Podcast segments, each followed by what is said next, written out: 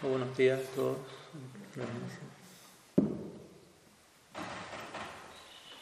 Estamos entonces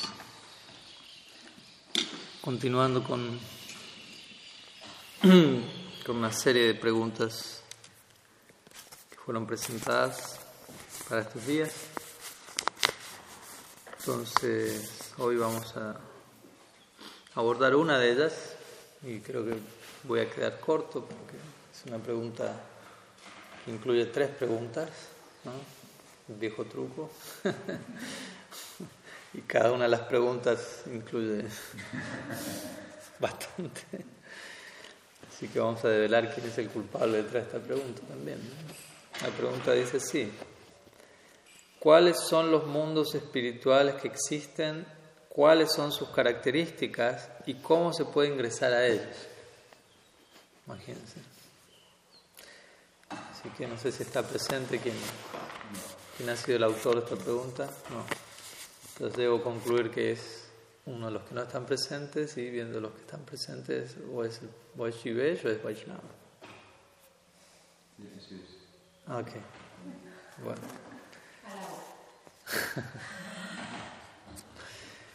Ahí le, extienden después la respuesta o algo así, después le pasamos el audio. No sé si vendrá en un rato, pero bueno. Igual es para todos la respuesta, no solamente para el que hace la pregunta.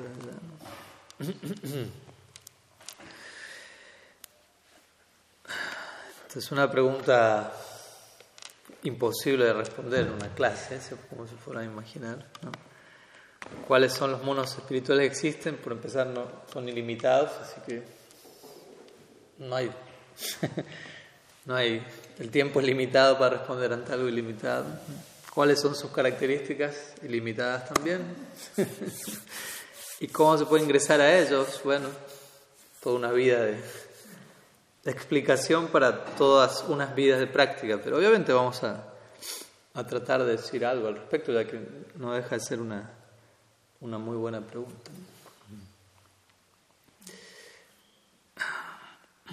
Como decimos siempre, aunque, aunque las escrituras dicen Ikshatena a la hora de hablar de, de lo divino, no hay nada que se. las palabras no, no alcanzan, no hay algo, uno nunca va a poder terminar de decirlo todo. Pero eso no significa que uno no deba decir nada pues ciertas tradiciones han optado por esa postura, ¿no? siendo que las palabras nunca van a terminar de describir al absoluto, mejor no decir nada. En Gaudía Vedanta se dice, más vale tratar de decir lo más que podemos, aunque siempre nos quedemos cortos, aunque siempre se pueda decir algo más. Entonces, antes de empezar a responder, también me viene a la, mente un, un referente para aquellos que quieren ahondar en este tema. Y ese referente escritural principalmente es una obra conocida como el Brihad Bhagavatamrita de Srila Sanatan Goswami. Un libro muy, muy, muy hermoso. de hecho, es el primer libro de nuestra Sampradaya, de nuestra Gaudiya Sampradaya. El primer libro compuesto por, a partir de de Mahaprabhu, por decirlo así. A partir de ayer hablamos del advenimiento de Mahaprabhu. Entonces, la primera obra oficialmente compuesta dentro de, de esta nueva sampradaya formada a partir del advenimiento de Mahaprabhu es esta obra compuesta por Sila Sanatan Goswami, Brihad Bhagavatamrita. Sanatan Goswami, ustedes saben, es el Sambandha Acharya, Sambandha Acharya, quien es un principio quien, quien preside Sri Mohan también. Hay, toda una cercanía con Srila Sanatan Goswami, Srila Sanatan Goswami, Prabhu Ki Jai. Entonces, en esta obra justamente le entrega Sambandha, Sanatan, en el Brihad Bhagavatamrita, ¿no? y describe los diferentes niveles de devoción y las moradas que corresponden con ese tipo de devoción, interesantemente. El libro está dividido en dos cantos, en dos partes. Y en una de esas partes justamente Sanatan Goswami se encarga de escribir. En una parte le escribe un viaje de, de Narad Muni, en otra parte describe el viaje de Gopakumar. Entonces en, una parte se habla de, los diferentes tipos de, devoción, de amor por Dios, no solo por Krishna, por Dios, en un sentido más amplio, ahora vamos a hablar de eso. Y en la segunda parte él habla de cuál es la morada que corresponde con ese tipo de amor por Dios. Entonces es una idea interesante, ¿no? Cada lugar, de acuerdo al tipo de amor, hay una morada correspondiente a ese tipo de amor. Es lógico, ¿no? es interesante. Como hablábamos ayer, un tipo de amor por Krishna impacta en Krishna y hace que Krishna tome una forma en particular. Las escrituras escriben, cuando Krishna está ante Yashoda, él aparece como un niño. Y así ella lo ve, ¿no? La madre, aunque su hijo tenga 75 años, bueno, no creo que la madre viva para ver eso, pero pongámosle que sí, un caso extremo, ¿no? Y la madre tiene 95, ella va a ver a su hijo como un bebé, ¿no? Aunque el hijo ya tenga tataranietos, tal vez. Pero el ojo de ese tipo particular de afecto va, a dar una, va a mostrar una forma. Entonces, así como dijimos ayer, un tipo de afecto hace que Dios se presente en una forma en particular ante los ojos de su devoto, un tipo de afecto va a crear un tipo de una forma en, un lugar en particular, no solo en Dios, sino en la morada, en donde preside ese tipo de afecto. ¿Se entiende la idea? Entonces, como decimos siempre, un lugar son los habitantes de ese lugar. Uno dice, bueno, voy a Brindavan, pero ¿qué sentido tiene ir a Brindavan si no hay Brayavasis, ¿no? si no hay devotos? Voy a tal lugar sagrado, pero si no hay ninguna persona sagrada, ¿hasta qué punto es sagrado el lugar? Entonces, los habitantes hacen al lugar, a eso me refiero. Entonces, naturalmente, la naturaleza, el, sentimiento de los habitantes va a dar forma al lugar, por decirlo de alguna manera, va, a esculpir dar forma al lugar, a tallar, así como la forma de Krishna es, por decirlo poéticamente, tallada a partir del afecto de sus devotos. De la misma manera existen distintos destinos y cada destino es diferente, ¿no? todos hemos escuchado, ahora vamos a hablar igual de ello, acerca de destinos como Vaikunta, Ayodhya, Navadvip, Vrindavan, ¿no? cada uno de estos cuatro eh, ¿Cómo se llama? No, sí, pero ¿cómo se llama el, el, diseño? Se me, fue la, se me fue la palabra. Mosaico, gracias. Cada uno de estos cuatro mosaicos representan tipo de portales que nos hablan, como hablábamos ayer, no solo de distintas formas del Supremo, sino de distintos lugares, espacios, geografía sagrada en donde residen estas manifestaciones. Y uno dice, pero ¿por qué son tan diferentes? Porque hay un diferente tipo de amor ahí, que hace que ellos aparezcan de esta manera y que el lugar en sí esté prevalecido por un humor u otro.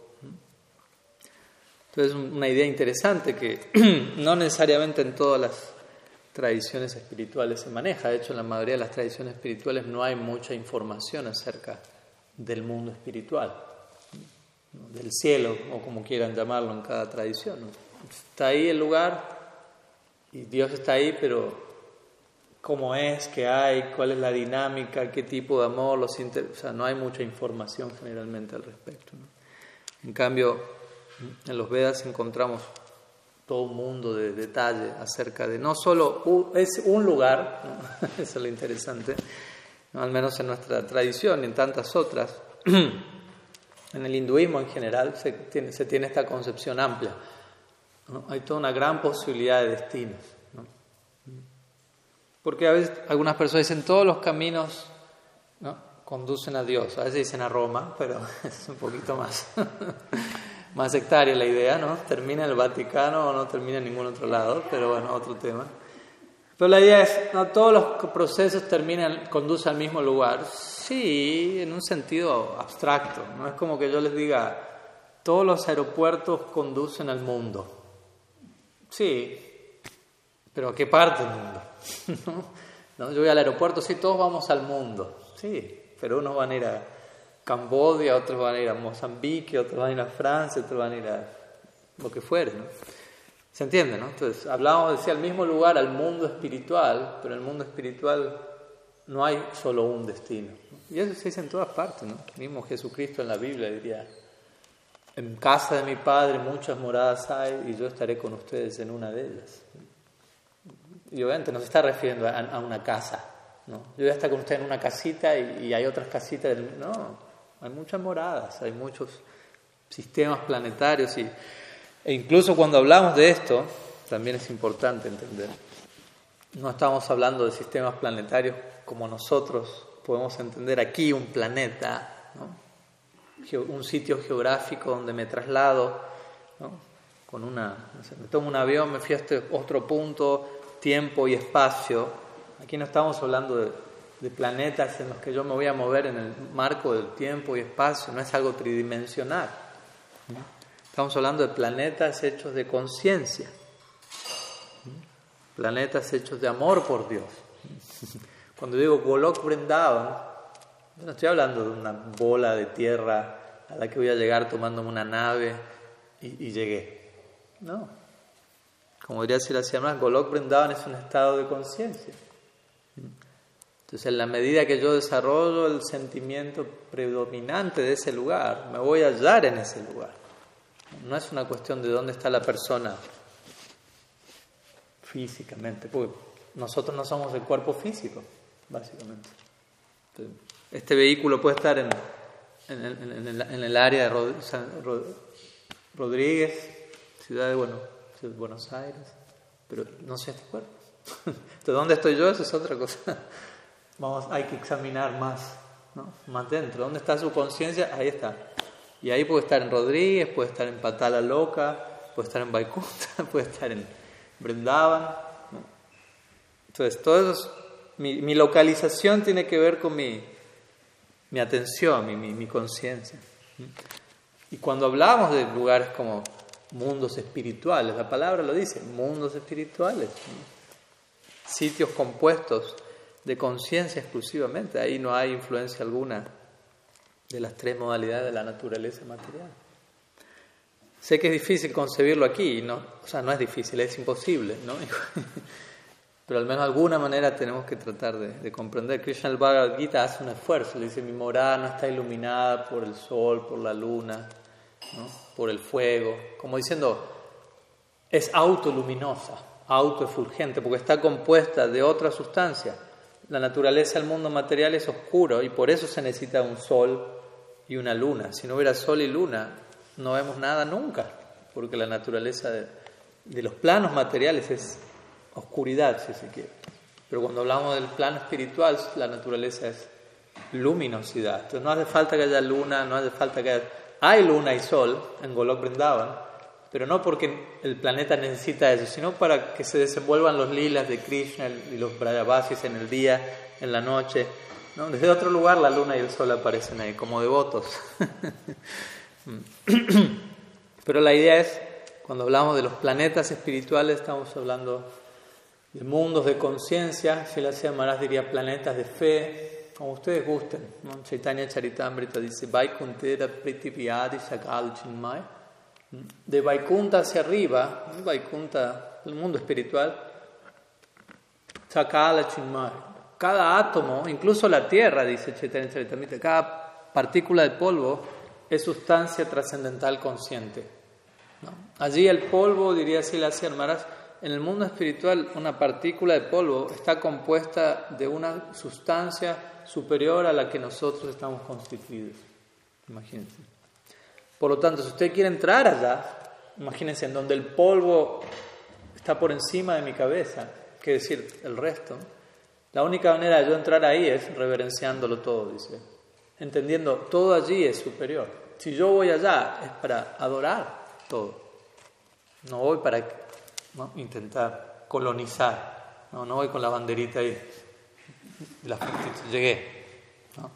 No, no, Allá voy para ser colonizado, por allá todos están colonizados por el amor, Krishna incluido. ¿Mm? Entonces es importante entender estas ideas. Si las diría, uno va a llegar ahí y uno va a caminar de cabeza. No, no con los pies en el suelo, sino con la cabeza. ¿Por qué? Porque todo es reverenciable, todo es adorable. Entonces, más que ir caminando con la cabeza desde arriba, se podría apagar si hay alguno más prendido, por favor. Eh, entonces, ¿cómo llama esto? Sirsasana, cuando está parado de cabeza. Una vez me acuerdo, estaba haciendo la Sirsasana y, y se ve todo al revés, ¿no? Y yo preguntaba, ¿será que estoy viendo todo al revés o así es como es la cosa? Porque si Amara dijo que uno tiene que ir caminando por de cabeza. ¿no? Entonces, quizás la realidad es así y no al revés, como cuando me paro y con mis pies piso todo, ¿no? con mi cabeza miro todo de arriba. Supuestamente ese es el enfoque correcto de la realidad. Y llama dice, no, Sirsasana, ¿no? al revés. Por decirlo así. Entonces, muy buena la pregunta, ¿no? ¿Cuáles son los mundos espirituales que existen? La, pregunta parte en plural.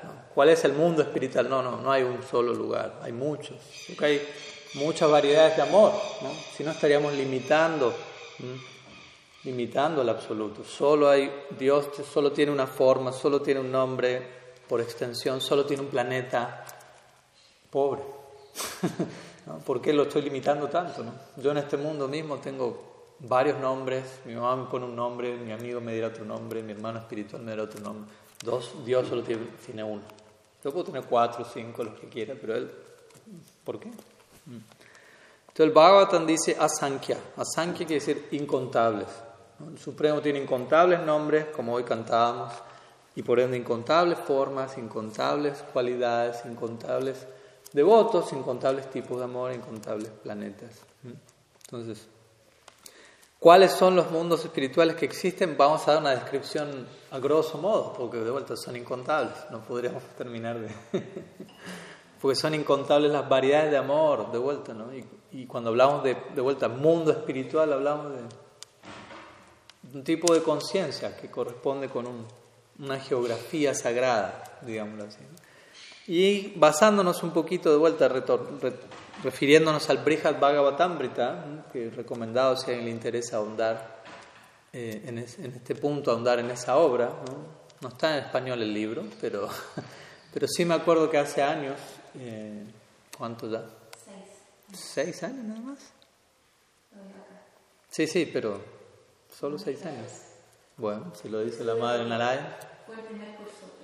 Ok, listo, confirmadísimo. Entonces, seis años atrás, en este mismo espacio sagrado, aquí mismo, hicimos un estudio del Brihad Bhagavatamrita. ¿no? Entonces, el libro está en inglés, pero bueno, el estudio se iba dando y se iba traduciendo el libro al español y explicándolo. Bueno, son como no sé cuántas clases eran, pero quizás 100 o algo así, pero ahí está, ahí está el tema, para el que quiere más detalles, ahí lo avisan a Jivesh en todo caso. Eh, entonces, en esta obra, el Brihad Bhagavatamrita, Srila Sanatan Goswami va describiendo diferentes tipos de amor, diferentes tipos de destinos correspondientes con ese amor.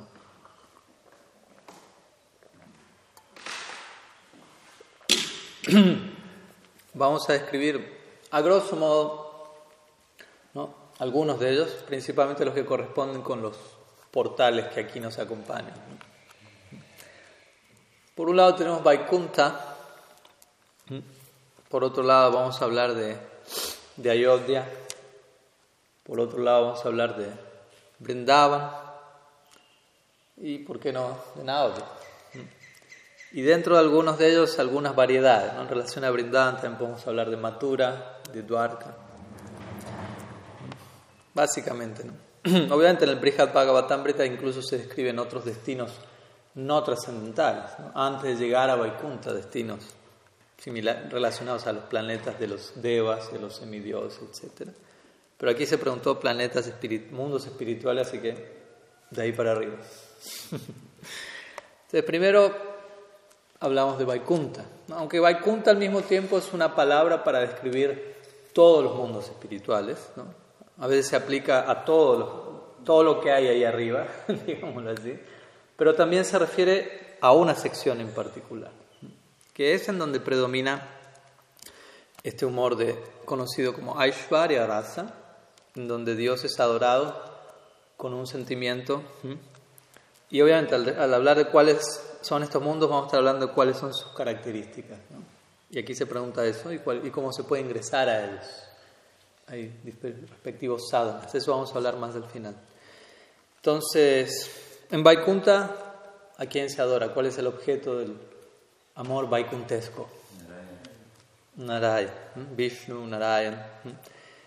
Y de vuelta, Vaikunta no es solo un planeta, sino que hay diferentes planetas donde aparecen, donde se manifiestan diferentes formas de Vishnu. O más bien con diferentes nombres y diferentes variedades, obviamente aquí y allá.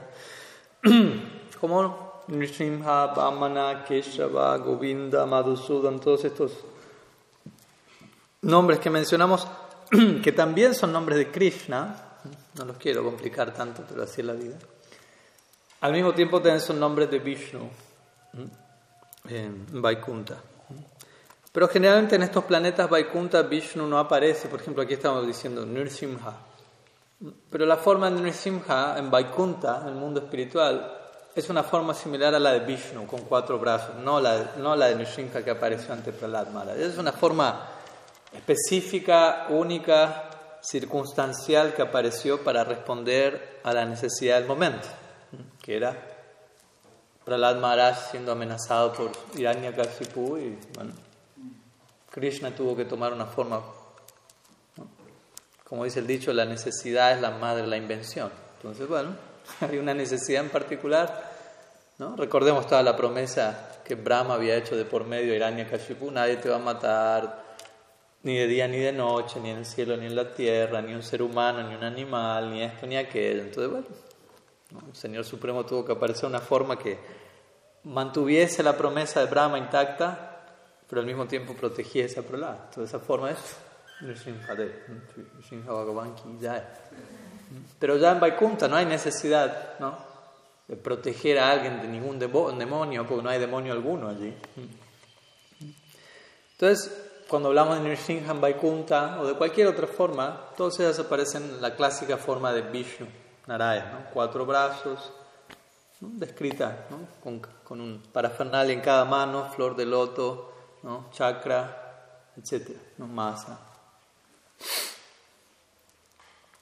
Eh, la adoración allí es Aishwarya, ¿no? Aishwarya se traduce como majestuosidad, a veces se traduce como temor y reverencia, yo no, no, no, uso tanto esa palabra porque a veces transmite la idea errada, o si la uso la aclaro, porque uno piensa temor y reverencia, temor, para uno temor es temor, o sea, tengo miedo a esa persona.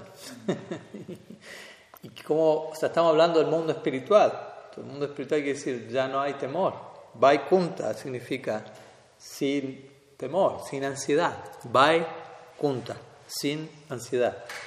al mismo tiempo me dicen, pero fue un lugar donde se adora a Dios con temor. dice, eso es una ansiedad. El temor para uno es ansiedad, ¿no? En este mundo. Nuestro temor acá implica ansiedad.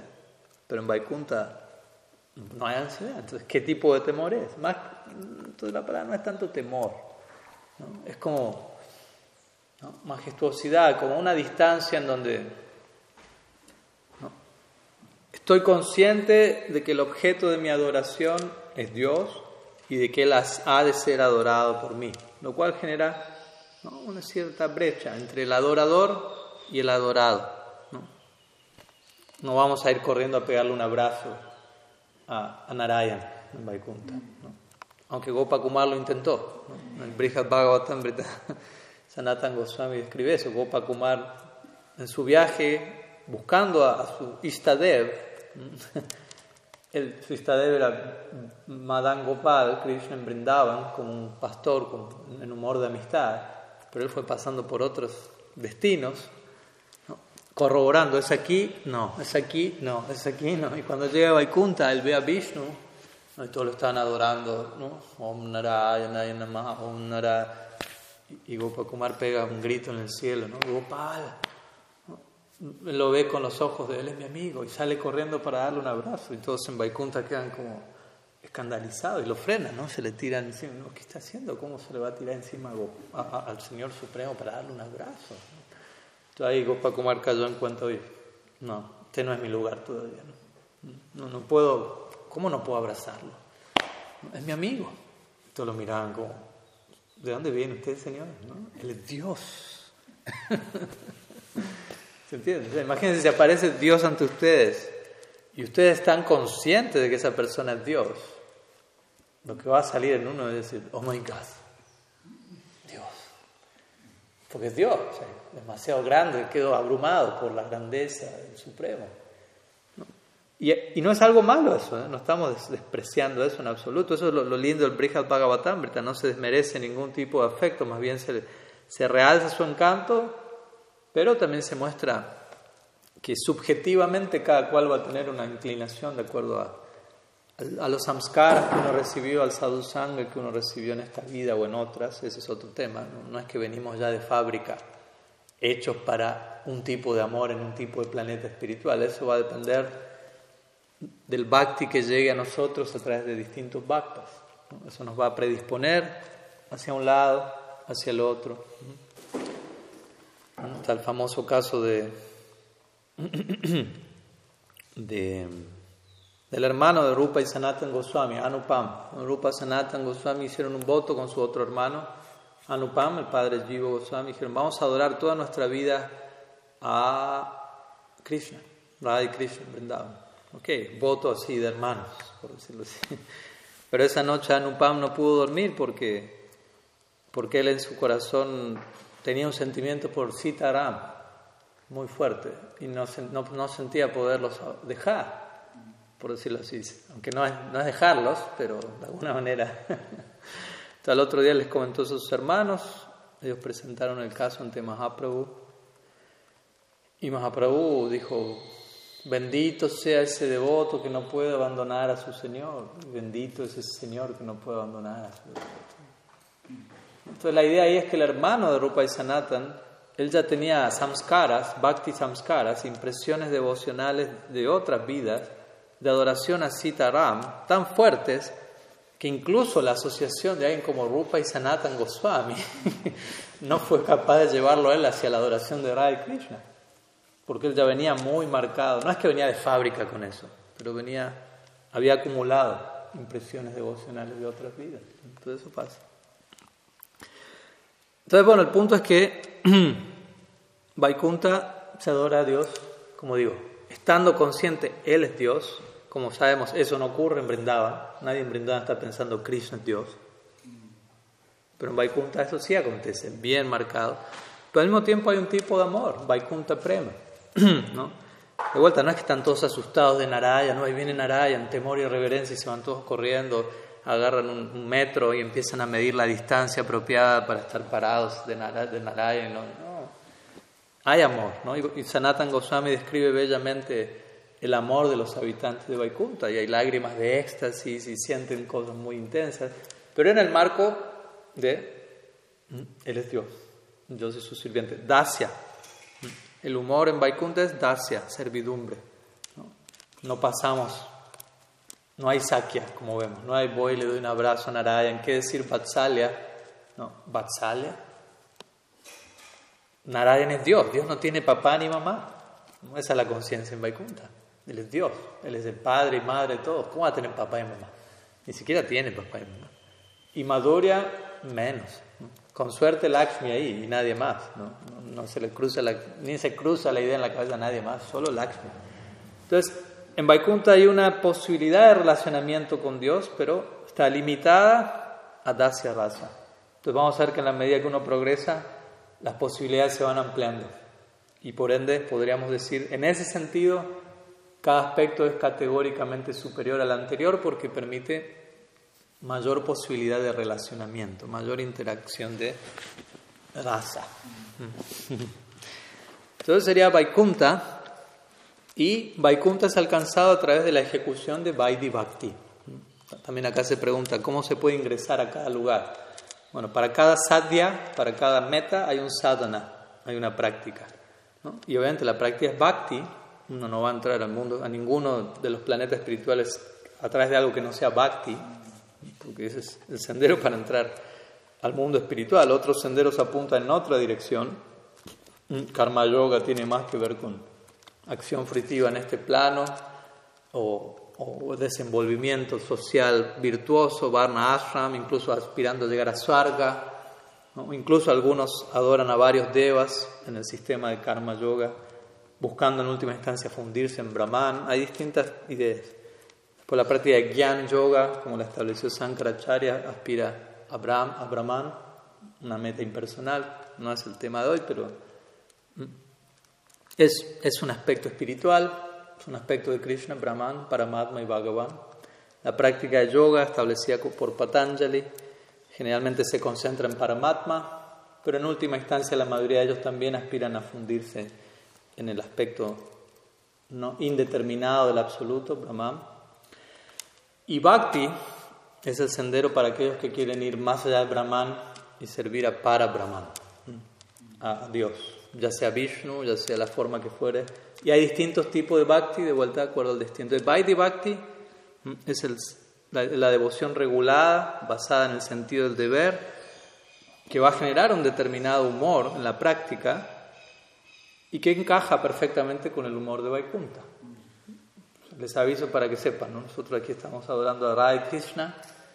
Radha y Krishna no son adorados en Vaidhi Bhakti, aunque uno en un comienzo puede comenzar su práctica siguiendo reglas, tengo que hacerlo, pero eventualmente la idea es despertar un tipo de sentimiento como el que vamos a ver existe en los que adoran eternamente a Radha Krishna, Brindavan en este caso. Porque Vaidhi Bhakti, solo Vaidhi Bhakti culmina en Vaikunta, devoción regulada, Él es Dios, hay que adorarlo, etc.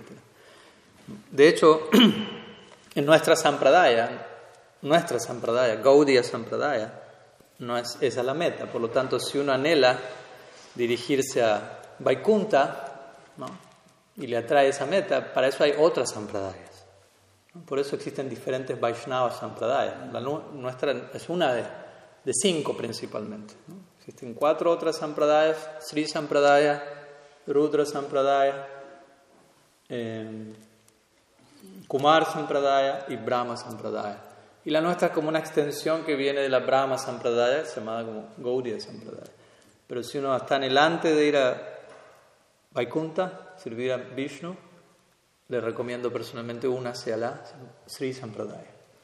Ramanuja Sampradaya también llamada a veces. Ramanuja es como el principal representante allí y ellos tienen todo un sistema de práctica y de sadhana enfatizando mucho archana, la adoración a la deidad y rituales, etcétera que está embebido de su humor de Vaikunta. Me acuerdo cuando fui a Brindavan, en Brindavan hay un templo de la Sri Sampradaya, interesantemente, ¿no? Rangaji, y, y, es muy lindo, ¿no?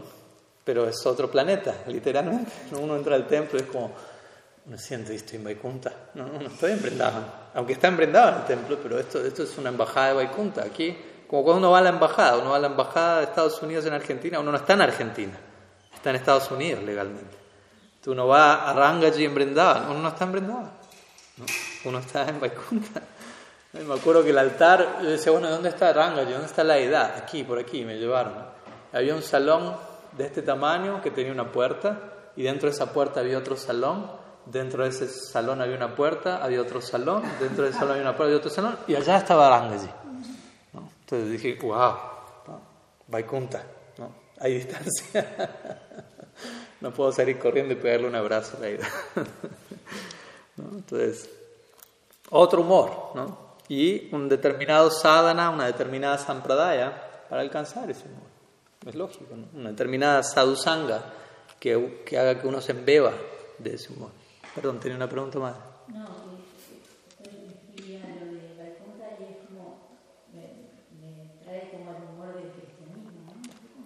Podríamos conectarlo bastante al cristianismo, aunque tampoco me quiero ir en detalle por ese tema, pero a grosso modo sí, principalmente en el cristianismo se promueve una devoción más de ese tipo, pero también hay facetas en el cristianismo donde se concibe a Dios desde otros humores, ¿no? Uno no se aborda el cantar de los cantares en el cristianismo y tiene un tinte más romántico, donde uno se expresa con Dios como el amado. Hay otros el año pasado estuve en Europa, en algunas iglesias y adoran a. Eh, ¿Cómo se llama este? ¿Cómo le dicen? Bambino, no sé cuánto. A Jesucristo como un niño y con una idea media conectada a Vatsalya Raza. Hay otros que quizás más en relación a Jesucristo en este caso, ya también conciben la relación con Jesucristo en términos de amistad. Entonces hay matices de, en alguna forma, no de la misma forma en la que se concibe en relación a Krishna, pero de Sakya, Vatsalya. Pero a grosso modo la idea sí es un dacia, servidumbre, en ese humor, ¿no? más reverencial si se quiere. Y como digo, ¿no? Alguien, ciertas personas van a sentir, yo quiero eso. Ok, no hay problema, no hay lugar para eso. Krishnadas Kaviraj Goswami diría en su Chaitanya Charitamrita. Aunque ayer él dijo lo que dijo, ¿se acuerdan? Que él parafraseaba a Krishna diciendo, tal devoción realmente me aburre bastante, me pone a dormir, la que estamos hablando ahora. Krishna dice, ¿no? No, pero la devoción de Vrindavan es la que me mantiene activo todo. Pero al mismo tiempo luego Krishnadas Kaviraj dice, cada devoto va a sentir que su relación con Dios es la mejor. ¿no? Ah, esto es lo mejor. Y él, va, y él luego dice, y cada devoto tiene razón. ¿Se entiende?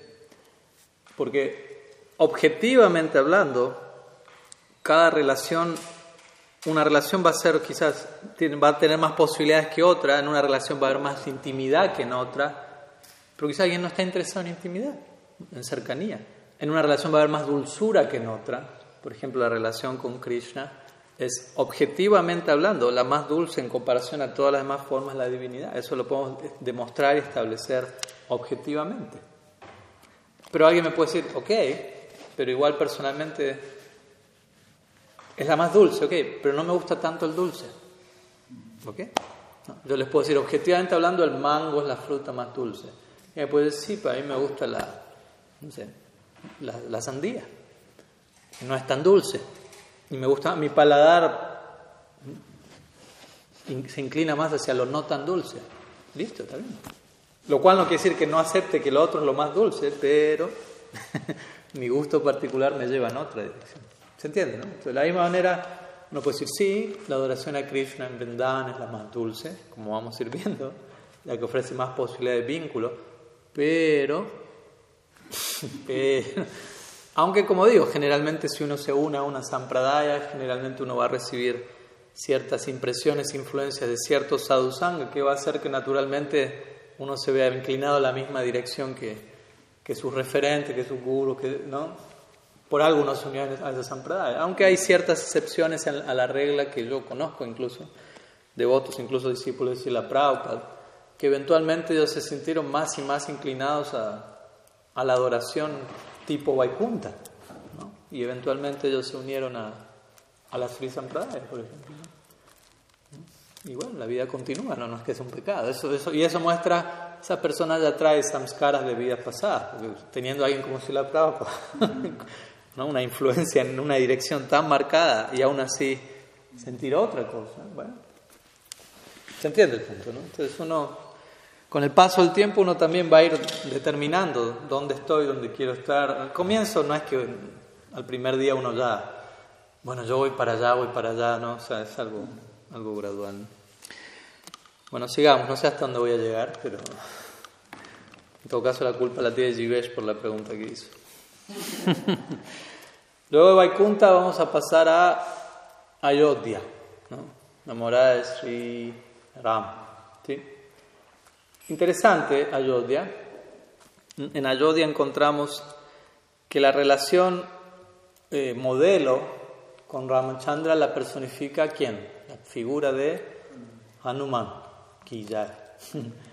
¿No? Y la relación de Hanuman con Ramachandra también es de, en Dacia, pero es un tipo de Dacia con una cierta mezcla de Sakya, ¿no? Hay cierta como amistad en un nivel, cierto humor amistoso, en servidumbre siempre servidumbre, ustedes saben, Hanuman Pero al mismo tiempo hay cierta, cierta amistad, cierta dulzura que en Vaikunta, en el, Dacia de Vaikunta, no uno al, leer ¿no? y comparar y conocer los humores, ahí no se va dando cuenta, no, esto no es lo mismo. Hay Dacia en Vaikunta, hay Dacia en Ayodhya, pero es otro Dacia. Uno tiene con el tiempo que ir embebiéndose en los distintos lilas y ahí no se va dando cuenta, ahí es distinto. Entonces, y lo interesante aquí es que en Ayodhya lo que sí vemos es Ramachandra, ¿no? recordemos, en Vaikunta Vishnu no tiene padres, porque es Dios. Pero en Ayodhya, Ramachandra tiene, ¿no? Dasarat Maharaj, etc. Pero uno no puede adquirir una relación de servicio en Vatsalya Rasa con Ramachandra todavía. O sea, él lo tiene con alguien, pero no hay lugar para uno ahí todavía. ¿no? Él tiene relación amorosa con Sita, nadie más. Y es una relación más íntima de alguna manera que la que Lakshmi tiene con Vishnu Vaikunta. Entonces vemos que Sita está ahí, pero no hay lugar para Madhurya Rasa, para una jiva en relación a Ramachandra. Y él tiene amigos, hermanos, Bharat, Lakshman, Satruknya, alguna vez un tipo de amistad, pero vuelta, no hay Sakya Rasa con Ramachandra. Entonces, en Ayodhya vemos diferentes relaciones que Ramachandra tiene con varios devotos, aunque para el devoto que aspira a ir ahí, solamente el Dase de Hanuman está disponible. Pero ya se nos muestra otras cosas que en otras moradas, ahora las vamos a ver, el alma sí puede obtener. ¿Me explico? O sea, avanzando hacia Brindavan, etc., uno puede ser amigo de Krishna, padre, madre. Padre, madre en el sentido de servir en ese humor, o en el humor romántico, etc. Entonces, en, en Ayodhya no se le permite eso a la jiva, pero se le da el vislumbre, eso existe en otro lado, si seguís viaje. ¿Eh? Pero bueno, como digo, el estándar modelo en Ayodhya es la devoción de Hanuman, un dasya muy fervoroso. Pero al mismo tiempo, como decimos, no, no hablamos de algo sectario. Sanatan Goswami en su Brihad Bhagavatamrita también describe muy bellamente cuando Gopa Kumar se encuentra con Hanuman en su viaje, pasa por Ayodhya en un punto. Lo encuentra Hanuman y él ve Hanuman tiene un Ram, Ram, Ram, Ram. ¿no? O sea, hay muchos pasatiempos, no, no podemos entrar ahora en detalles en el día. y en un momento Gopa Kumar le dice: A ver. Cántame las glorias de tu Señor, Ramachandra. Entonces Hanuman empieza ¿no? a glorificar a Ramachandra horas y horas. Entra en trance. ¿no? Y Gopakumar escucha en trance también y termina y Gopakumar dice Jai Sri Krishna. ¿no? Porque él, su inclinación es hacia Krishna. Pero él escucha a glorificación a Ramachandra y entiende, estamos hablando de la misma persona. ¿no?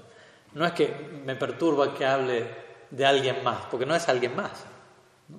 sí. Y luego Hanuman le dice, y ahora canta las glorias tú de tu Señor, Sri Krishna. Entonces, Gopakumar empieza a glorificar a Madan Gopal en Vrindavan, por horas, Hanuman. Y termina y Hanuman dice, ya es Ram.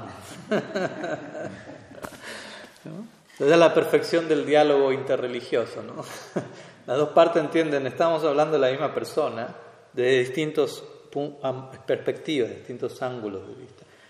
Y la glorificación del otro nutre mi propio amor, eso es lo interesante, ¿no? Él está hablando de Ramachandra, pero si yo estoy inclinado hacia Krishna, no es que eso me perturba o me lleva para...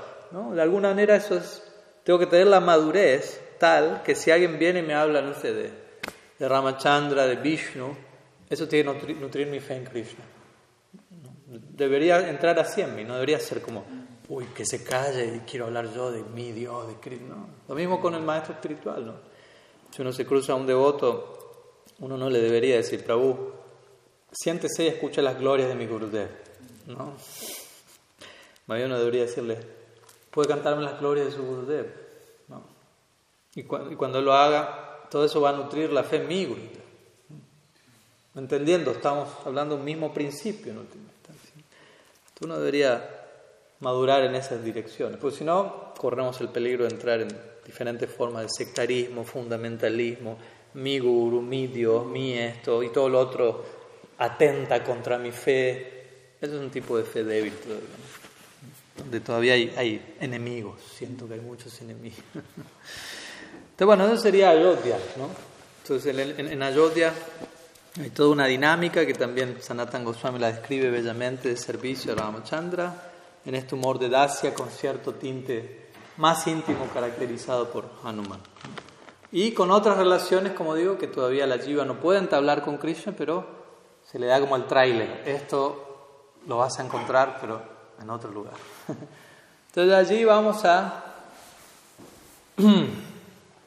a Brindavan, aunque de vuelta, de Ayodhya a Brindavan tenemos dos destinos intermedios que los mencionamos brevemente, que son Dwarka y Mathura. ¿Mm? Y Brindavan. Brindavan sería como la aldea, ¿no? Sería como, como el pueblo y Dwarka sería como la gran ciudad, algo así. y en estos tres lugares Krishna aparece allí. Y, y uno se puede relacionar con Krishna en diferentes humores. Aquí ya, ya, uno puede relacionarse con Krishna siguiendo cualquiera de estos humores que mencionen, servidumbre, eh, amistad, sentimiento paternal, maternal o romántico. Existe la posibilidad en todas estas tres moradas, pero de vuelta, cada una presenta un nivel Mm, mayor de intimidad en la medida que avanzamos. Por ejemplo, Rupa Goswami dice, Dwarka es considerado perfecto, Mathura es considerado más perfecto y Vrindavan es considerado de lo más perfecto. Cuanto más avanzamos ahí hay más grado, más nivel de, de intimidad, de cercanía y más olvido, menos Aishvarya, menos majestuosidad y más maduria, más intimidad. Entonces en Dwarka, Krishna está allí, a veces aparece con cuatro brazos, ¿no? Aishvarya. Allí Krishna en Dwarka es un príncipe, ¿no? tiene una posición imperial, lo cual implica Aishvarya, ¿no? grandeza. Y, y, los devotos ahí, así como en Ayodhya, están conscientes, Él es Dios. ¿no? Hay un nivel de conciencia de eso, pero al mismo tiempo Krishna y su encanto característico lleva a los devotos a olvidar eso por momentos, a relacionarse con él en cierto humor, pero nunca en el humor de Brindavan. Dwarka, como digo, es la gran ciudad. Uno puede estudiar eso cuando Krishna está en Brindavan, sale de Brindavan, va a Mathura, va a Dwarka. ¿Cuál es la, la postura de los devotos allá? Y cómo Krishna tiene que, que reciprocar a eso. Toda esa sección del Bhagavatam está ahí para cantar las glorias de Brindavan indirectamente, para generar un contraste. ¿no? Sukadeva Goswami describe Krishna en Brindavan y luego describe Krishna fuera de Brindavan, fuera entre comillas, ¿no? Y si uno entiende correctamente, uno va a ver que todo eso que él que escribe fuera, indirectamente está hablando de Brindavan. Contrastando. En Brindavan era así y afuera es así, así, Brindavan. Directamente Brindavan y luego indirectamente. Y como Krishna fuera de Brindavan está absorto en Brindavan. Sanatan Goswami lo deja bien en claro en el Brihad Bhagavatam. Krishna sale de Vrindavan y está en Dwarka, pero en las noches le está durmiendo con sus 16.108 reinas en cada uno de sus 16.108 palacios. Y mientras sueña, está soñando y en el sueño grita, ¿no? Radha, Lalita, Vishaka, ¿no? Y claro, imagínense, ¿no? Usted está casado con alguien y su esposo en la noche está gritando nombre de cientos de mujeres que, no, que ninguno es el suyo. Al otro día en la mañana ahí está Gosti seguro,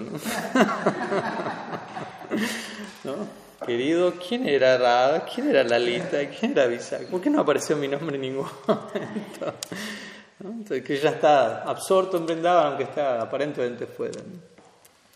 ¿Por qué? Porque la devoción en Brindavan es diferente, ¿no? Entonces, cuando Krishna está en Dwarka, Krishna no lleva flauta en Dwarka. Krishna no, tiene, no toca la flauta en Dwarka. No está lo suficientemente inspirado como para tocar la flauta en Dwarka. Eso queda en Brindavan, su pluma de pavo real, todo eso. son implementos. Él en, en, Dwarka es alguien más, ¿no? Se lo llama Dwarkadish Krishna. El Krishna de Dwarka, que hasta un punto es nuestro Krishna la Gaudiya Sampradaya. No es el Krishna que nos llama la atención, sinceramente. y luego de Dwarka vamos a Mathura, que Mathura ya es más cerca de Brindavan, ya que Brindavan es una aldea en el distrito de Mathura Mm, hoy en día pudiera ser. ¿no?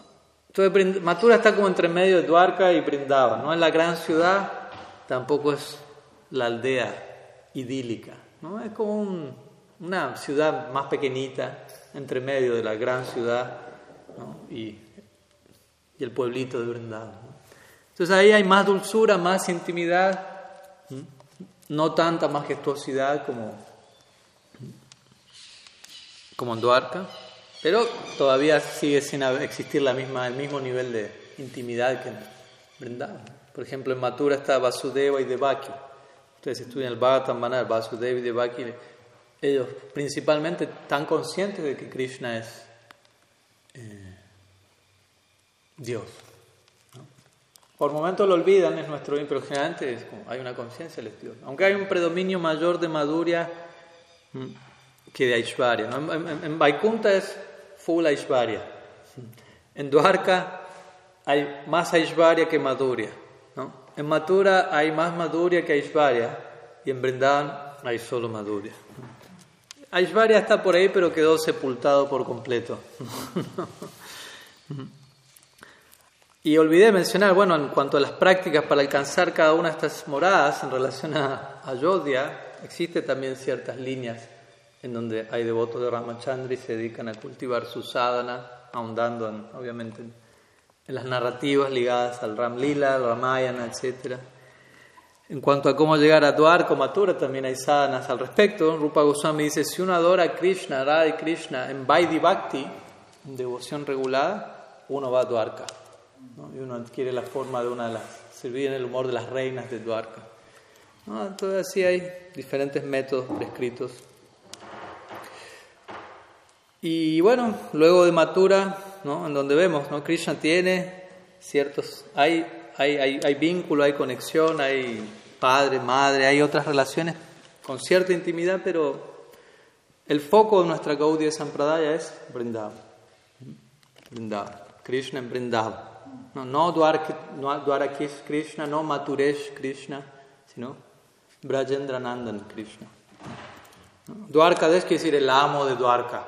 Maturesh quiere decir el amo de Matura. Pero en Vrindavan no hay ningún nombre para Krishna como el amo de Vrindavan. Porque él no es el amo de Vrindavan. En todo caso, si hay un amo en Vrindavan, es Nanda Maharaj, el rey de Braj, o Srimati Radharani, Vrindavaneshwari. Pero Krishna es, es Krishna, el hijo de Nanda Maharaj, el hijo de Yashoda, uno más de todos los Brajavasis, pero todos los Brajavasis viven únicamente para él, pero todos lo sienten como, él es uno de nosotros, uno de, la aldea, uno del pueblo, pero al mismo tiempo especialmente absortos en él.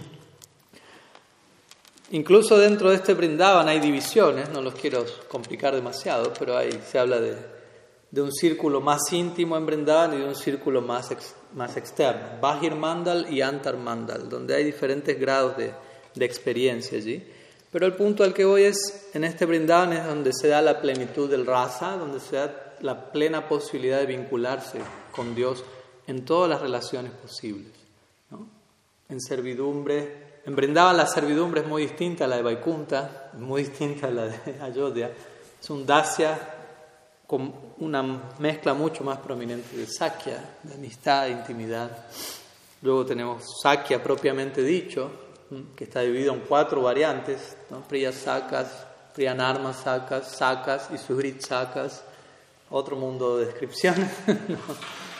Amistad mezclada con servidumbre, amistad mezclada con sentimiento paternal, amistad sin mezcla y amistad ligada a la vida romántica de Krishna. Luego tenemos la relación paternal o maternal, Vatsalya, en donde no es que uno se vuelve el papá de Krishna, porque ya tiene papá y mamá de Krishna, Nanda y Yashoda, pero uno sirve en el humor de ellos. Que generalmente, de vuelta, ese no es tanto el humor que se entrega en nuestra sampradaya, para eso hay otras sampradayas como la Balava Sampradaya, que se enfocan exclusivamente en Vatsalya Rasa. Principalmente en nuestra Gaudiya Sampradaya lo que llega es Sakya Rasa, como dijimos, debido a la influencia de Nityananda Prabhu, y principalmente un tipo de Sakya Rasa que es Priyanarma Sakya, que es la amistad del devoto que conoce acerca de la vida romántica de Krishna y lo asiste también en esos pasatiempos, conteniéndolo, ayudando a que se genere el encuentro entre él y Sri Radha, llevando mensajes, etc. Entonces, principalmente tenemos Sakya, Priyanarma Sakya y Madhurya Rasa, a través de lo que Mahaprabhu experimenta y entrega, la relación romántica. Y relación romántica con Krishna, de vuelta, es algo muy... Hay variantes de eso también. No quiero volverlos locos ahora, pero Rupa Goswami describe. ¿no? Digo todo esto ¿por porque, porque a veces uno a uno le pregunta, ¿cuál es la meta de la vida? Y uno va a decir, amor por Dios. sí, pero sigue siendo una idea muy abstracta eso, como venimos hablando ahora. Amor por Dios. ¿Qué amor? ¿Por qué Dios? O sea, ¿por qué forma de Dios? ¿Qué tipo de amor? Vemos que no hay una sola forma, no hay una sola, una sola morada, no hay un solo tipo de amor. Tenemos que volvernos más específicos en la medida que avanzamos. En un comienzo está bien, amor por Dios. Ahora, pero yo le puedo preguntar, bueno, ¿qué forma? ¿Qué forma? Vishnu, ¿no? Ram, Krishna, ¿cuál Krishna? ¿No? Ahí dice, no, Krishna, Krishna, ok, Krishna. ¿Cuál Krishna? Dwarka, Mathura, Brindavan. Entonces uno va a decir, eh, Brindavan. ¿no? Ok, vamos, vamos aclarando el panorama. ¿no?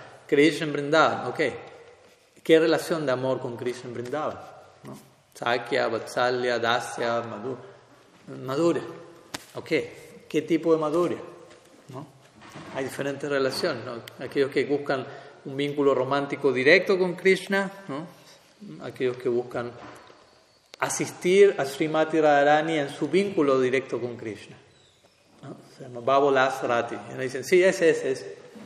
¿No? Bueno, bajo la guía de qué Saki usted va a situarse para servir en ese humor. Lalita Saki, Vishaka, etc. Lalita Saki. Okay. Y bajo la guía de qué Manjari. ¿no? Rupa Manjari. Ok. Rupa Manjari. Ok, ahí llegamos más o menos a lo que se entrega a nuestra Sampradaya en esa línea. Pero como ustedes ven, no es algo ya amor por Dios. ¿no? Eso todavía es algo muy genérico. Entonces, con, y de vuelta, no es algo que de un día para el otro vamos a tenerlo claro, pero con el paso del tiempo, nuestra práctica se tiene que ir volviendo más específica. ¿no? Como cualquier relación que uno establece con nadie, uno entabla una relación con. ¿no? Cuando Vira se conoció con Liz el primer día, no es lo mismo que lo que se conocen ahora. ¿no? Uno se conoce el primer día, en un nivel conoció a la persona. Sí, me sé el nombre, nació en el mismo país que yo y vi algo, pero segundo encuentro, un poquito más, tercer encuentro, un poquito más. Lo mismo con cualquier relación con un amigo, se entiende, ¿no? Con el paso del tiempo la relación evoluciona en la forma de que se vuelve todo más específico, más detallado, ¿no? Entonces eso se aplica a la relación con Dios también, ¿no? O sea, cada vez se va volviendo más, no es nomás, ah, si él anda por ahí, algún día si me porto bien me, me llevará con él allá. Y pero uno dice, pero ¿quién es él? ¿Y qué hay allá? ¿Y cómo? Ah, no tengo idea. Entonces nunca va a ir allá. Uno va a ir allá si quiere ir allá. Y uno va a querer ir allá si sabe qué está pasando ahí. Si no tengo idea de qué está pasando ahí, nunca voy a desear voluntariamente quiero ir ahí. ¿Se entiende? A veces los devotos tienen esta idea. No, no, yo estoy siguiendo los cuatro principios de manera impecable, canto mis deseos rondas sin fallar. Así que cuando abandono este cuerpo, aparecen los Vishnudutas, me llevan a Golok y dice, no. O sea, si tú no estás cultivando un deseo por ir allá, conociendo qué es eso, identificar, no vas a ir allá. Vas a ir a donde quieras ir. No es que hago esto, cumplo con la fórmula mágica y mecánicamente me, me, arrojan allá, aunque no tengo idea que hay allá, aunque no sé si quiero ir allá, pero me van a mandar allá. No, no es así. No somos autómatas, ¿no? La idea es que sea algo, una elección plenamente voluntaria, ¿no? Especialmente hablando de Brindavan, donde hay un tipo de amor tan específico como estuvimos viendo ayer, estamos viendo hoy, que uno tiene realmente que, que decidir lo que sentirse inspirado en esa dirección y para eso hay un cultivo en particular que se conoce como Raga Bhakti o Raga Nuga Bhakti. ¿Mm? Rupa Goswami habla de estos dos tipos de sadhana bhakti. Vaidhi sadhana bhakti, que como dije es la devoción regulada, hay que hacer esto, hay que hacer esto, hay que hacer esto, hay que adorar a Dios porque hay que hacerlo, sentido del deber predomina, y eso corresponde con un lugar llamado Vaikunta. O Raga Bhakti, que como dijimos ayer, no, no, adoro a Krishna porque hay que hacerlo, sino porque quiero hacerlo. ¿no? Despierto esa atracción natural en mí, como dábamos el ejemplo ayer de las gopis. Las gopis se van a encontrar con Krishna en la noche. Uno no debería estar haciendo eso, pero ellas quieren hacerlo. ellas transgreden ciertos mandatos escriturales llevados por ¿no? Por un apasionamiento trascendental, que quede claro, por favor, que les lleva a dejar atrás cierto nivel de dictámenes de las escrituras que ya no se aplican a ellos. De vuelta, las escrituras en un nivel dicen, Krishna es Dios. Va, váyale a Yasoda y dígale eso. Váyale, dígale, no, no, Yasoda, eh, Aquí el Svetasvatara Upanishad dice, ¿no? Krishna es el, absoluto. Ya lo va a mirar uno ¿Estás loco? De mi hijo. Dios. No, no, pero es Dios, es Dios. No. no. Pero si uno va a las escrituras, sí, es Dios, es verdad. En un nivel es Dios. en otro nivel superior, esa designación quedó atrás y él Dios se volvió algo más. para nosotros Krishna no es Dios. Dios es un aspecto de Krishna. Por eso se lo llama la suprema personalidad de Dios. Eso quiere decir cuando Él se olvida que es Dios. Y Él es, ¿quién es Él? Él es Él mismo en el hogar, en casa, en la plena informalidad brindado. Yasoda dice, Krishna no es Dios, Krishna es mi hijo. ¿Ah? Pero uno dice, pero los Upanishads dicen que Él es Dios. Uno dice, bueno, pero los Upanishads dicen, los Upanishads mismos están orando en el Bhagavatam por obtener algún día una posición de servicio en Vrindavan. Shruti Vir Vimrigyam. Udava mismo dice eso, ¿no? ¿Quién es el que mejor conoce todos los Vedas? Dice, los Upanishads, el Shruti, está aspirando a llegar a Vrindavan. Entonces los Upanishads dicen, Krishna es Dios, pero quieren ir a Vrindavan. Y Yashoda dice, Krishna no es Dios, y ella tiene a Krishna atrapado en su regazo. Los Upanishads quieren llegar a, tocar los pies del de Krishna, Yashoda tiene a Krishna más atrapado que nadie. ¿Quién tiene más razón? ¿Los Upanishads o Yashoda? Entonces, para nosotros, por eso nuestro Shastra, nuestra escritura central, no son los Upanishads, sino que es el Srimad Bhagavatam. ¿Y qué es el Srimad Bhagavatam? El testimonio de la devoción de los Brayavasis, quienes van a decir, Krishna es Dios. Obviamente el Bhagavatam dice Krishna es Dios, Krishna estuvo agavanzo allá, son nueve cantos donde él está, pero eventualmente lo establece de tal manera de llevarnos a Brindavan para que encontremos un tipo de devoción que nos lleve naturalmente a olvidar que Krishna es Dios. Y si, por un momento aparece la idea que Krishna es Dios, va a aparecer únicamente para reforzar nuestro sentimiento particular que uno tiene por Krishna en Vrindavan. Como cuando Krishna alzó Govardhan, algo relativamente aishvárico. Eso es aishvarya, imagínense niño de siete años levantando una colina que uno tarda seis horas en circunvalar con el dedo meñique de la mano izquierda, el dedo más pequeñito de la mano menos hábil, una semana, una montaña considerablemente grande. O sea, uno va a empezar a dudar, ¿quién es ese chico? ¿Se entiende? Eso ya es por sí sorprendente, pero lo más sorprendente es que nadie en Brindavan se estaba preguntando quién es ese chico. No te estabas pensando, le debe estar pesando la colina. ¿no? Todos traían su palito, vamos a ayudarlo a Krishna. ¿no? Y Yasoda mandaba a sus amigos, vayan a masajearle el brazo y pídanle que cambie el dedo porque le debe estar pesando ya. ¿no? Y después vaya y le llevaba algo para comer. Entonces, ¿no? la situación aishvárika reforzaba el sentimiento de cada uno de ellos como padre, como madre, como potenciaba su intimidad. Imagínense qué psicología tan particular. Pero incluso se dice que al final de que Krishna alzó Govardhan, algunos Brayavasis le preguntaron a Nanda Maharaj, pero no podemos dejar de pensar que quizás sea algo extraordinario en tu hijo, por lo que acaba de hacer y tantas otras cosas que ya vino haciendo, ¿no? Porque ya había matado a esa altura como 15 demonios y cosas así. Entonces uno de los Brayavasis, así el más audaz de todos, le dice a Nanda Maharaj, ¿será que es Dios? ¿Para qué? ¿no? Entonces dice eso y Nando Maharaj lo mira así como, como demente, ¿no? O sea, ¿cómo? ¿Escuché bien? ¿Dios?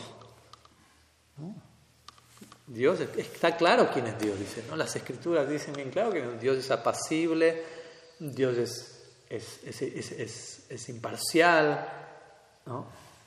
Krishna no es nada de eso. Krishna llora, roba, miente, ¿Cómo va a ser Dios? Es el, el, Shastra, el Siddhanta de los Base. ¿no? ¿Cómo va a ser Dios? Dios siempre está en paz, siempre está satisfecho. Krishna nunca está satisfecho, siempre está llorando, pidiendo más, haciendo otra vez. No puede ser Dios. Igual, para dar el jaque mate, Nanda Mara dice, e incluso si fuese Dios, ¿no? hablando como un demente trascendental todo esto, ¿no? incluso si mi hijo fuese Dios, primero es mi hijo. Después es Dios. Primero mi hijo. Y yo soy su padre. Y como padre tengo que asegurarme que mi hijo no crezca como un inadaptado social. Por lo tanto, si tengo que castigarlo para asegurar su adultez sana, si tengo que educarlo, lo voy a hacer. Quizás sea Dios también, pero es un segundo plan. Me dice, wow, ¿dónde estamos? ¿Qué planeta es este? No, o sea, conciben, quizás sea Dios, pero no me importa tanto. Eso es un segundo plano. Primero es mi hijo, primero es mi amigo, primero es mi amado. Después que sea lo que quiera.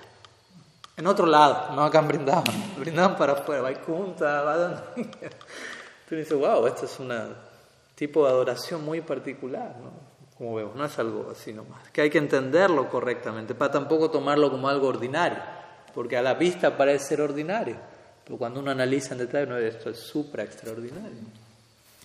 Entonces brindaba, y el proceso de Raga Nuga Bhakti, que se refiere a tratar de seguir el humor de los Brajavasis, no imitar, pero tratar de a poco, a través de Sravan, Kirtan, a través de este tipo de encuentros, hablar, escuchar estos temas, uno va como adquiriendo un, va dimensionando qué es eso, ¿no? Y gradualmente uno se irá sintiendo inclinado en una dirección u otra más específica y habrá luego formas de ir incrementando ese cultivo, ¿no? Uno va a sentirse más atraído a cierta sección, no sé, del Bhagavatam, ¿no? Hay cierta sección del décimo canto que gira en torno a Vatsalya Rasa, por ejemplo, Damodar Lila, etc. Luego otra sección del Bhattan que gira en torno a Sakya Rasa, Brahma Vimohan Lila, Denuka Sura, otra sección del Bhattan que gira en torno a Madhurya Rasa, Rasa Lila.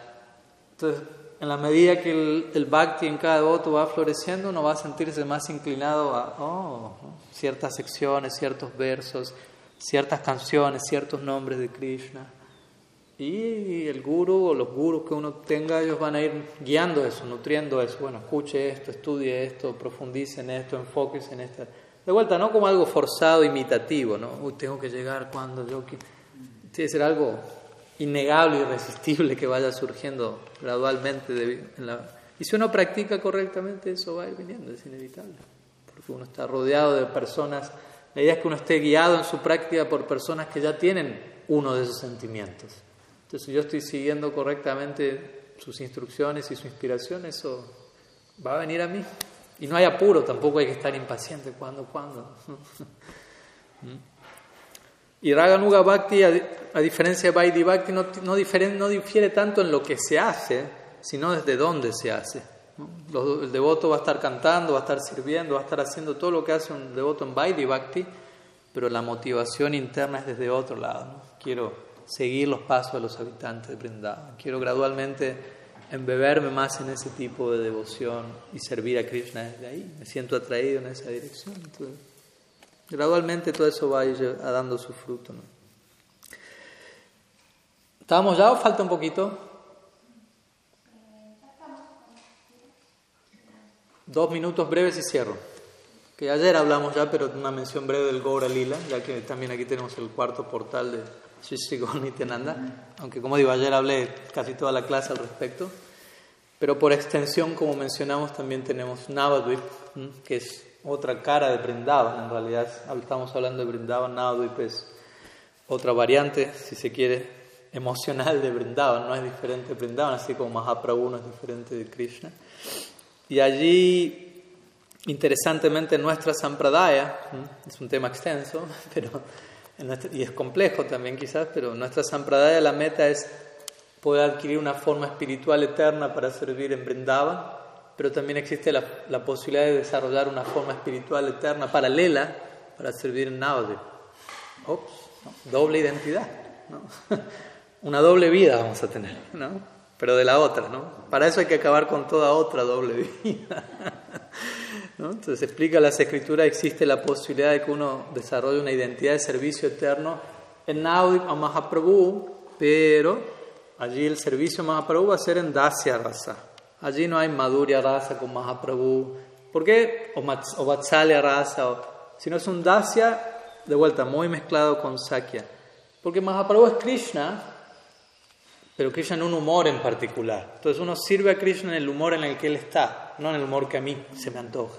Entonces Mahaprabhu es Krishna, pero en el humor de un devoto, no es Krishna en Brindavan, en el humor de un playboy trascendental, lo cual permite otra relación, sino que está en un humor particular, entonces el devoto sirve a su Señor en el humor en el que se está y no disturba el humor en el que está. Por lo tanto, la relación con Mahaprabhu en Nitya Navadvip, en el Navadvip eterno, es en un dasya, una servidumbre mezclada con amistad. Y hay textos muy lindos también, no tanto en este caso en el Brihad Bhagavatamrita de Sanatan Goswami, ¿no? pues los Goswami no, no hablan tanto de Mahaprabhu de forma directa, más bien interesantemente ellos hablan de, de Krishna Lila, pero de tal manera que uno concluya dónde está el Gaura Lila. Ellos nos hablan de la naturaleza de Krishna de tal manera que ellos que lo llevan a uno a concluir, tiene que haber un Mahaprabhu. Nos dejan de esa manera los pide Mahaprabhu. Pero existen otras obras que, donde se describe no solo el Gaura Lila, como lo hace el Chaitanya Charitamrita, etc., sino se habla del Gaura Lila porque el Chaitanya Charitamrita, el Chaitanya Bhagavat narran el Gaura Lila en la tierra, en el descenso de Mahaprabhu los pasatiempos Bhauma Lila.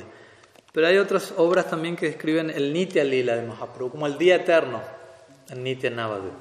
A veces eso se habla en términos del Astakaliya Lila, de ocho divisiones del día y qué hacen en cada una de esas ocho divisiones del día eternamente. Claro, a uno le puede parecer, uy, qué aburrido, todos los días hacen lo mismo, a cada horario hacen esto, en cada horario, pues nunca es lo mismo, les aviso.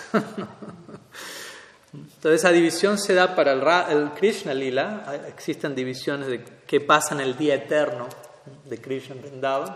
¿no? Esas son obras que también asisten mucho a la meditación de devotos avanzados que ya tienen ese foco de entrar en ese servicio. hay revelaciones, libros compuestos. Govinda Lilambrita, Krishna Bhavanambrita y otros. Y también hay obras que describen el día eterno de Sri Chaitanya. De hecho, hace el año pasado creo que hicimos un ciclo de clases en base al, al, día eterno de Mahaprabhu, el Nitya Lila. Muy lindo, ¿no? Y que va describiendo cómo todos los habitantes de Vrindavan, eh, de Navadvip sirven a Mahaprabhu, pero al servirlo a Mahaprabhu todos entran en un humor meditativo interno y todos entran están en Vrindavan, se dirigen a Vrindavan. ¿no? Se sumergen en el Gaur emergen en Vrindavan. Se sumergen en el Krishna Lila, emergen en Navadvip. ¿no? Esa es la naturaleza, la dinámica entre el Gaur y Krishna Lila, entre Navadvip y Vrindavan.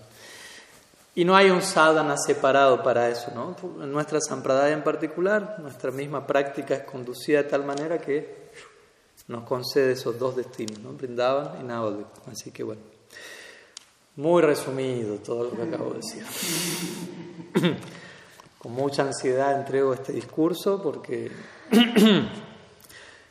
¿Me da un minuto más?